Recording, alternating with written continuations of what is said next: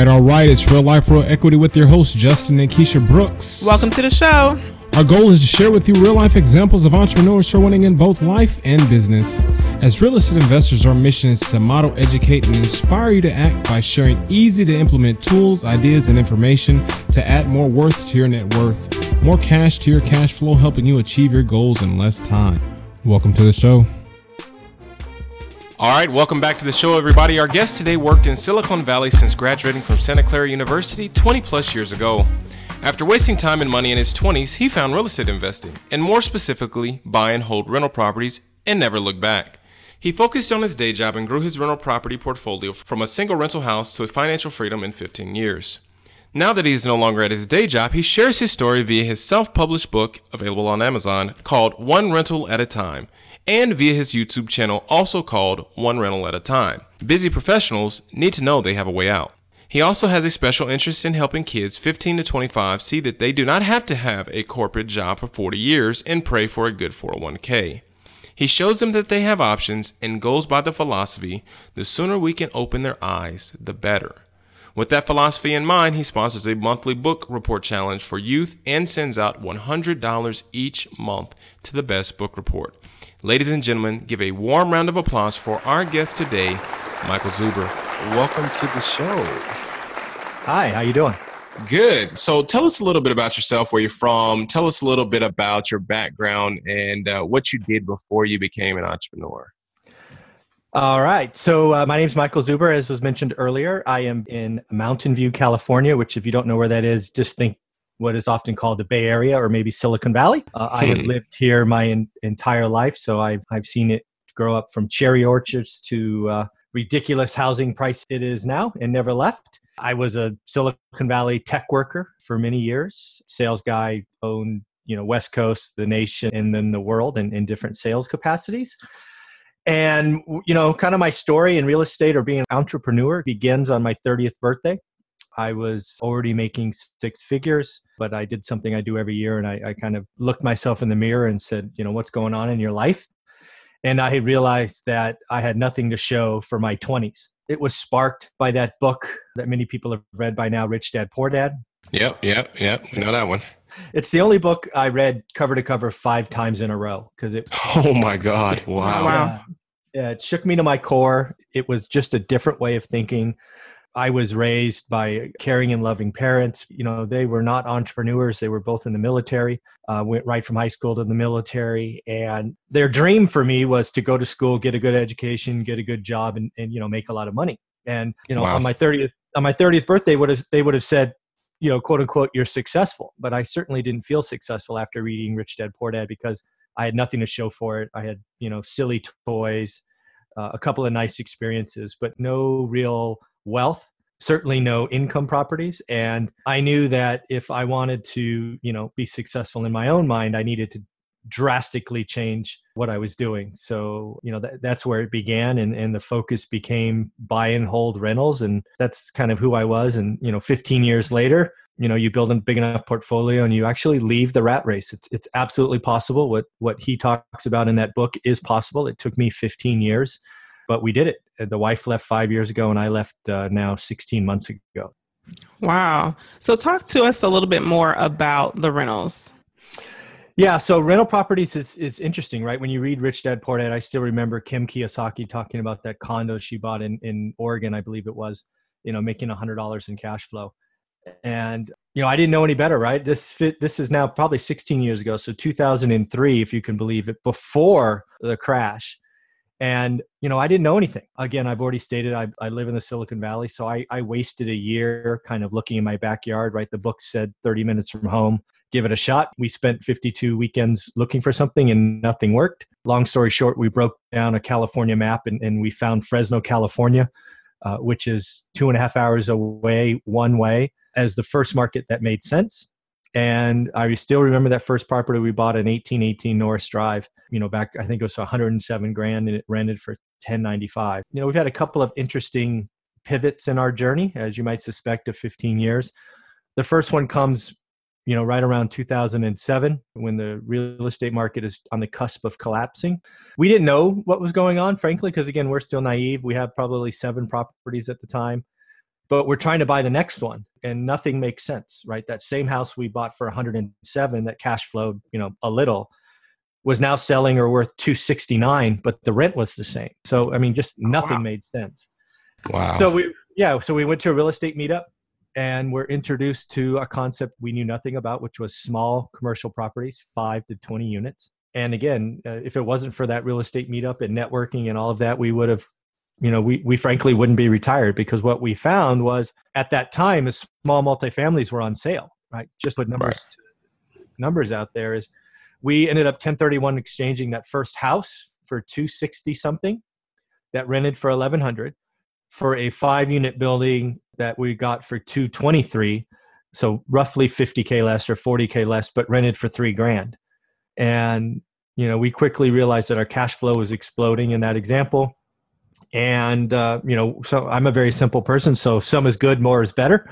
We took those first eight properties and 1031 exchanged all of them and went into about 80 units uh, over a, a 12 month period. So you know we went from owning just single family homes to having no single family homes and, and all small apartment buildings when the market crashed and you know good timing lucky whatever you want to call it we survived the crash extremely well because cash flow went up rents went up our balance sheet maybe suffered a little bit uh, but it didn't matter, right? We we were buy and hold people. We didn't really care what our balance sheet said. We wanted the cash. We wanted mailbox money, whatever you want to call it.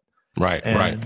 So our journey continues to the crash. You know, we have six figure jobs. We have 800 credit scores. You know, we're trying to buy more stuff, but we walk into banks with this portfolio real estate, and they basically laugh us out the door. Uh, because one thing that people um, need to realize is that lending turned off to, for real estate investors for years. Right. right? You, yeah. Right? They only wanted to loan to you if you had zero, which was really odd. Right. Yeah. If you had no rentals, they no investment properties, they'd lend to you all day. Uh, but if you had, you know, lots, they wouldn't talk to you. It was it was an odd environment. So the other pivot point in our journey is we had to find another way to buy because everything was on sale. We bought we leveraged hard money. We found out that a better way to do it was with private money. And you know over the course of four years or so of the crash we added you know another 75 or 100 units to our portfolio anything from houses to more apartments. And then the you know the real estate market bounced off the bottom. The hedge funds come in and everything's worth more. Cash flow increases. Our net cash flow exceeds our monthly expenses because something we haven't talked about was the real key to this is sacrifice living below your means mm, um, that's really so good you, yeah so if you live modestly you can get out of the rat race a lot faster. You know, we we focused on earning, saving, and investing. We really got clear on what a need versus a want was. Uh, all of our needs and our daughter's needs were covered without question. Some of our daughter's wants were were covered without question. But as far as the wife and I go, we were only focused on covering our needs. We sacrificed you know new cars we never moved we still live in a very small condo when we could have moved five times 15 years of sacrifice, live below your means. It's okay not to have a Ferrari in the garage, I promise you. And, uh, you know, you can retire early with buy and hold rentals. Wow. Really powerful story. I just, I want to highlight you 15 years. Mm-hmm. That's dedication. And I know a lot of times in today's, especially in today's social media environment, this is one of our big missions to really highlight reality behind entrepreneurship. 15 years is in the grand scheme of things, not that long. It's not that mm-hmm. long of, a, of an amount of time to really put towards investing in building a business. But when you think about it in today's perspective, that seems like a long time with the microwave culture we've created. I mean, it's like, man, 15 years, I got to wait 15 years when this guru is saying I could do it in two weeks, you know, and this other guru is saying that I'll be a millionaire next year if I just follow his six easy steps. And you know, it's it's one of those things. I fell into the trap too, but I, I really wanted to highlight that because it's very admirable. Fifteen years is a, a long time in today's terms to really stick with something. A long time in the grand scheme of things, though. Yeah, yeah. I think there's a couple other things I hope your your listeners take from this. One is one is the 15 year journey, the sacrifice, staying committed, being together. Right, the wife and I were mm-hmm. together on this. But the other one is this was a side hustle for us. Right, it wasn't called a side hustle because I'm old but that's what it's called today. right? it's just what it is. But that but that's okay, right? I was the very best and my wife was the very best employee we could be from, you know, 8 to 6 p.m. Monday through Friday. Right. Yeah. We, we built this side hustle, this this large portfolio of rentals as a side hustle on purpose. And um, you know, this not only the microwave culture, but this whole idea of just quit your job, jump in with both feet, you got this, blah blah blah, is um, not the best option for most people, right? We don't Right, we don't right. we don't need to quit our jobs, right? The, the un, unemployment rate's below four percent. Go get that money, but people start living below your means. Figure out your wants and needs. Earn as much as you can, save, and then invest. And it just starts to build and compound. What it starts as a little drip becomes a small stream to a raging river. And I am very nervous for people that go, "Hey, I'm you know I'm I'm giving my notice and I'm going to go do wholesaling or flipping or whatever, and I got this and rah rah rah." Why don't you keep your job? You know, sacrifice some TV time or some sleep or something else, and, and do this as a side hustle for a couple of years until you replace your income. That was something we did. Is we lived before my wife left five years ago. We lived for a full year uh, saving her income just to see if we could. Right? We pretended like it didn't exist put it in a totally separate account before she quit. We thought we could, but we wanted proof, Right, Because right. we weren't we weren't going to go back. So I'm trying to help people understand that a side hustle, 15 year journey. I think most people get it done in under 10, uh, but shoot, if it takes 15, uh, that's okay, right? I, I left at 45, so I bought Yeah. 20 Right. years of freedom. Uh, you know, uh, that that's an okay deal. I agree. Exactly. 100%. Exactly. That's a wow, really powerful story. And I would say, you know, what's three nuggets? You just gave us like a huge amount of wisdom and knowledge in the story you just talked about. But talk about the day you didn't feel confident. Like, talk about what it is that when you got started, what it is that you were facing, and the probably what I remember to be that mountain, and then how you overcame that mountain of how am I going to retire from my job? Well, I'll talk about one mountain and then, you know, a mountain on steroids in, in the same story. So, a couple of things, right? So, again, remember, we spent a year doing what the books told us to do, right? And I mean like books going to a bookstore, not like Amazon delivered to your house. Uh, Right, my, right. my journey starts in 2002, 2003. Right. Um, so we drove every weekend. Sunday, Sunday was our day. Usually about four hours. We would drive somewhere in the Silicon Valley looking for a cash flow house. We were certain that positive cash flow was our answer. And again, all the book said, go to your backyard. Right. A lot of people listening to this probably live in an expensive area that just doesn't make sense for cash flow. We had to make a choice. Either we were going to stop, which would have been heartbreaking, or two, we had to find another area. So we knew that we were kind of control freaks, both type A. Uh, so we had to go see, touch, feel what we owned. So out of state was not an answer for us, and maybe it is for others. So we pulled out a California map and we found Fresno. Why Fresno? First, it was large. It's the fifth largest city in California. It's got about a million people in the county. It had survived the dot com crash fairly well because right, it has no tech industry. And at the time, you could live there pretty well on 60K a year, which is crazy for California. Wow. But the problem, right? The first thing to your point is we knew absolutely no one. I had literally driven through Fresno once on the way to Yosemite when I was 13, right? Knew Oh, wow. no one. Didn't have anybody in my family with real estate experience. All I had was this purple book from Robert Kiyosaki, and I was all in. And you know, at the time, there was this thing called the one percent rule. And the first time we found a house that made sense was that 1818 Norris Drive, and we bought it for 107 and, and rented for 1100. We were nervous. It was the only thing we ever saw. I remember pulling over on the way back on a road called Highway 99 and going, "Okay, honey, what are we going to do?" And, and you know, to her credit, she looked me in the eyes. She says, "We either write an offer or I'm never coming back." I'm like, "Whoa, okay, Oh, wow. got it, honey." That's Let me call the straightforward. Yeah, She's like I'm done. Right, this two and a half hour drive is crazy. So uh, we called the agent, wrote it full price. Right, we didn't know about discounting. We we thought because list price was list price, you had to offer that. But you know, again, we didn't know anything. Uh, we put 20% down. Why? Because that's what you're supposed to do, right? We again, we knew absolutely nothing, but we jumped in with both feet. So we just, you know, blind faith probably at that point. But the story, unfortunately, starts. It gets rough from there. So we're excited. We buy the house. It closes on time. You know, 20% down. Roughly half our nest egg goes into this house, if you can believe that. And um, our, our tenant moves in, right? We we approve. We do everything right. Credit check, reference checks. You know, everything you're supposed to do happens, right? And again, we're paying a property manager because we don't live out there. And uh, what we don't know is the couple with I think I had a kid or so. We're in we're having relationship problems And two weeks after moving in, they split up. Wife takes off.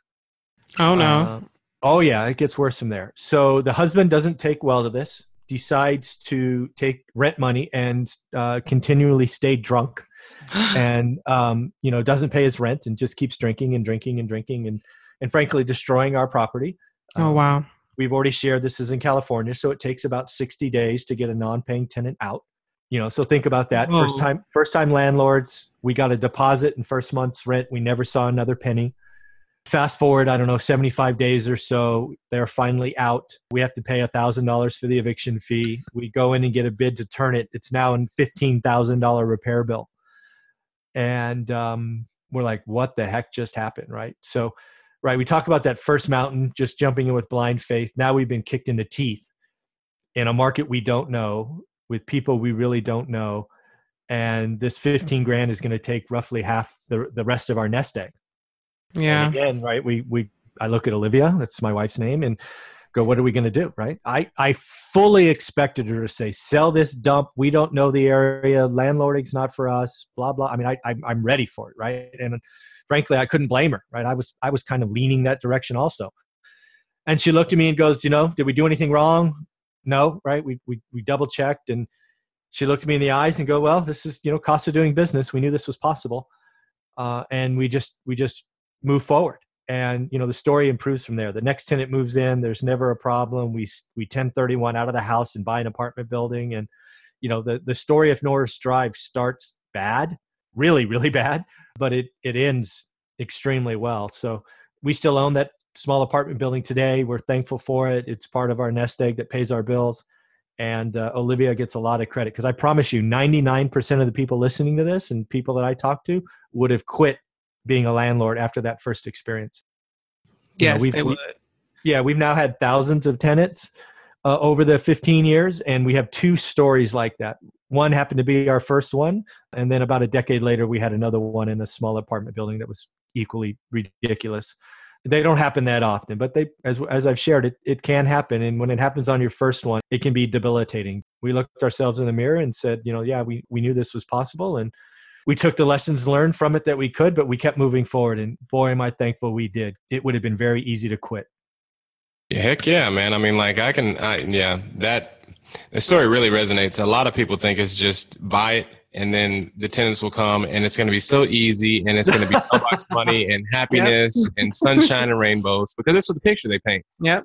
But the reality is, your first property is the AC unit goes out on you, and you have no idea what to do. This is our story. AC unit went out on us. We had no idea what to do, and you know, it's an elderly couple, and we're going to Home Depot buying the, you know, the portable The air conditioning portable, until the mm-hmm. because we got a home warranty, and we're like, oh yeah, we got a home warranty, so we can definitely, you know, get it fixed through that. And it's just, yeah, it turned into one of those nightmare scenarios because the home warranty didn't work out, and it yeah, just so- been there. Exactly. So, I mean, with that story, I mean, you've had this years of experience. Let me ask you this because you said it was at age 30 when you realized this is what I want to do. What would you tell your younger self today at the age you are now? What would you tell your 20 something year old self? Uh, I would tell my younger self to stop buying things to impress people you don't care about. Right. When I think about what I did in my 20s, I, I you know, I bought ridiculously priced shoes and belts and, you know, just these stupid status symbols that I, I never wear. Um, I'm not even sure where half of them are. And I would tell myself that climbing the corporate ladder is not for you. Uh, I mean, there's all kinds of things that my loving parents sort of imparted on me. And, and, and again, they would have called me successful, right? I'm the only person in my entire family, including aunts, uncles, cousins, niece, nephews, all of them to have a multiple degrees from college and to make six figures uh, at that age. And I, I was quote unquote successful, but I wasn't. And I would tell myself, earn, save, invest instead of earn, spend, earn, spend. I lived so close to the razor's edge for a decade that I now realize how foolish that was. You don't need, again, that need versus want thing's a big deal. Uh, and then obviously get figure out the real estate game earlier. You know, I lost 10 years and, and I've actually done the numbers. If I would have started when I was 20 or maybe 22 when I graduated college, I could have retired when I was 33 or 34. And Good um, night. Wow. but I could have bought an extra 11 years of freedom. So uh, I would tell my younger self to grind during the day, right? And, and create a side hustle that is something that will truly be life changing. Wow. So let's talk a little bit now about um, you gave us some of the lows of, of what it what it meant to be uh, that first property uh, and that first tenant. That's that's pretty interesting. Uh, talk to us about some of the realities now. Being a full time entrepreneur, full time real estate investor, what does that look like? And then what are the realities behind that? How are you looking to level up? How are you?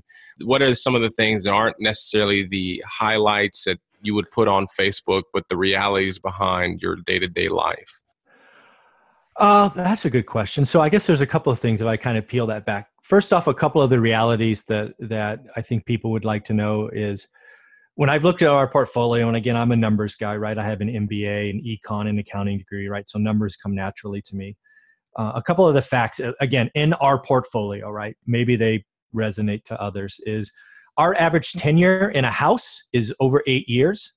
So wow. when you have a single family home of good quality, that is often the goal for renters is to live in a house versus an apartment. Right, on, the, right. on the flip side of that, the average tenure of our apartments is just over two and a half years. Because again, there may be a younger crowd, you know, everybody's on top of each other. Um, their goal is to probably get to a house. So these are some things that, that, you know, new investors don't really appreciate, right? Especially in today's environment of bigger is better. Right, if, right. If, and yes, you can do all the monthly cash flow statements you want, but the reality of being a buy and hold landlord from a guy who owns a fair bit is a unit turn is what kills you. It will crush your month for sure.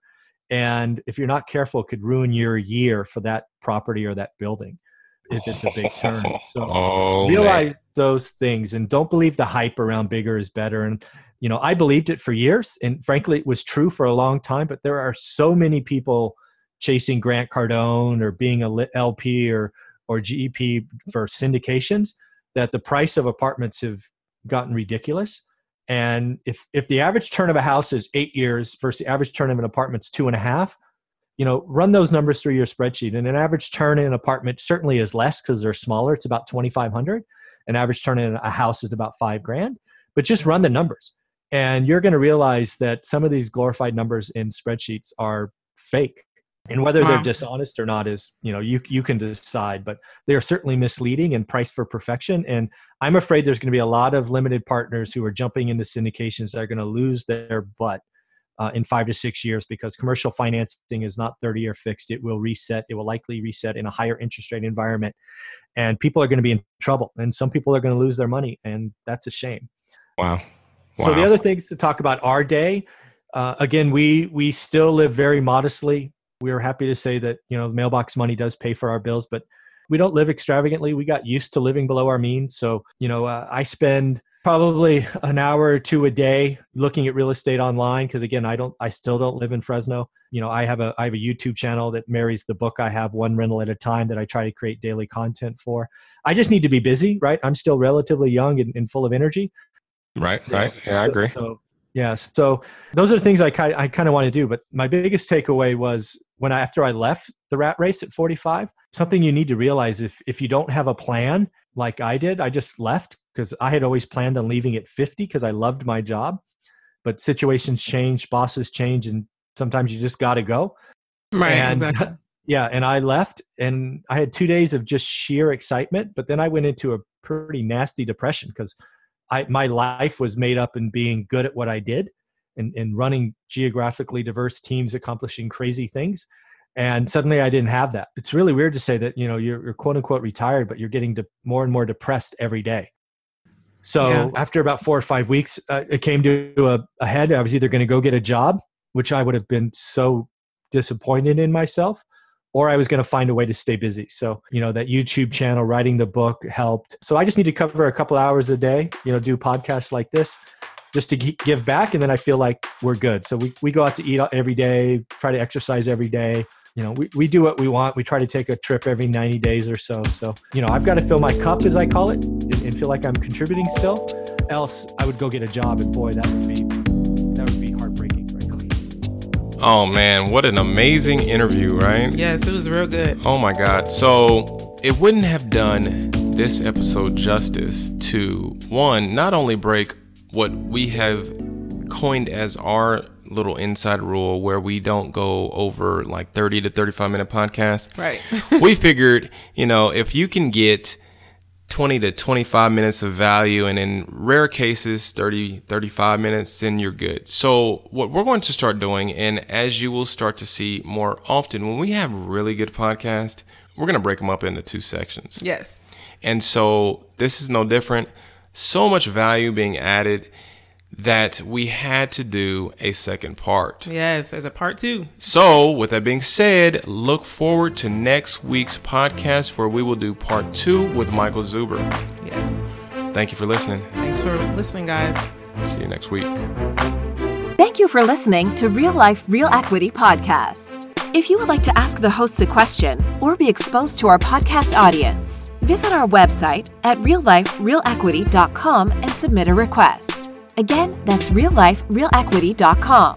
Or send us an email at info at realliferealequity.com. Again, that's info at realliferealequity.com. Thanks for listening, and we'll see you next week right here on Real Life Real Equity Podcast.